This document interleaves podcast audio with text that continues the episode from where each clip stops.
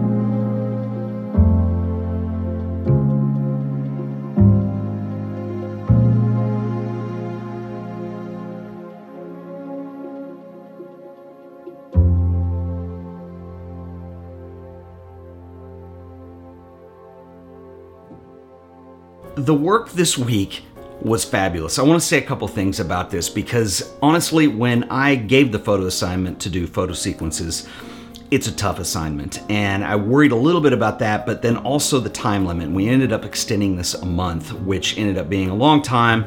And I felt like we lost a little bit of momentum, and I was really getting worried about this. And the work that was submitted, I mean, you guys can see it, it was absolutely amazing. And so, Every time we do these, the bar raises a little bit. Um, there's definitely more entries, but the quality of work that's coming in is just outstanding. And I've actually, I get to where I recognize your names when I'm looking at work. I can see improvement in what people are doing, and I think it's really exciting. So I want to thank you guys because this is really inspiring for me as well.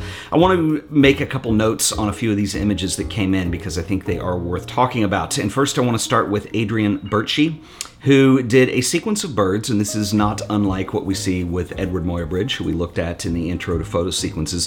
This is a very contemporary take, and I like the fact that you don't see border lines on the images. They're just presented as objects, and it was, it was very nicely done. This is Maro Ronick, who chose to illustrate his photo sequence using coffee ingredients. And I love the way he used multiple exposures on this. And, you know, we weren't getting into extra techniques on these or anything, but I think just going that extra mile and making something that's really unusual and unique, it, it, it's, it's amazing. Another one I really liked was Greg Orlov. And this one, he chose to illustrate um, emotion of depression in his photo sequence. And I love the fact that the last paint in here is intended intentionally left black. Again, you don't see the frame lines, so each image blends into the next.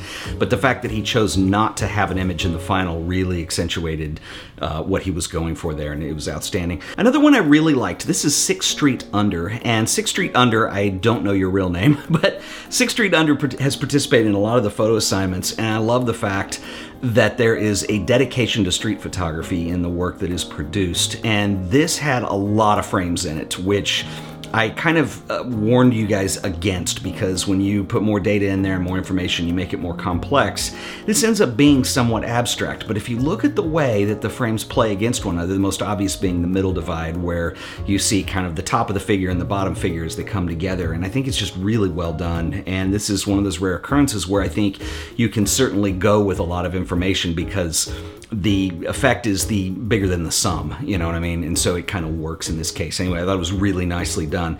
Another one, this is Diane Ramirez, and in all fairness, full disclosure, I have met Diane before she came to the meetup I did in Mexico last year and I have seen her work, and I thought this was really nice too. And I really wanted to underscore the fact that these are using very cool darkroom techniques with cyanotypes to do. They're not photoshopped, um, and I think she's doing some amazing work. And I thought this was a really interesting and mature take on this as well. And then finally, the last one was Andrew Miller, and I put a little subtext in here as well. But I really like the fact that this was a composite into a single image. And of course, you know, you're going to manipulate the image to do that, but I think it fits the concept, and I think it works really well and probably cooler than having multiple images. It is multiple exposures that all work together in the same image. Anyway, guys, this was really nicely done. I am I am so excited about where photo assignments are going. This is this has become one of my favorite things that we do um, in the videos that I make is that you know this is a chance for us to participate. We kind of come together as a community. We use social media to do this, and I, I think it's awesome. So I'm a little unsure of what is going to be next with this, what the next assignment will be. I will say this, I'm going to announce it in the next couple days. I want to put some more thought into it because I think on the one hand I was a little uh, I was a little apprehensive that this was too complicated of an assignment and it wasn't. Uh, I think it really stretched some people and made us all think, which I think is really good.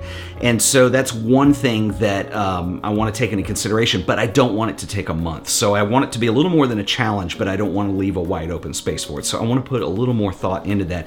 And I also want to apologize because due to the nature of this and the way these images are presented, there's a lot on screen. So I only picked about half of what I normally do. And so there was a lot of great work, but I just narrowed it down to the very best and put it in. And so I don't want anybody to get discouraged. If your work has not been featured in one of my videos yet, do not give up. We're going to do these pretty much every two weeks, so there will be plenty of opportunities. And beyond that, I think it's exciting to see people getting in the habit of expanding their creative thinking, putting that into their work, but then sharing that with the world via social. So really, it's a moot point of whether or not I choose one of your images to show in the video or not.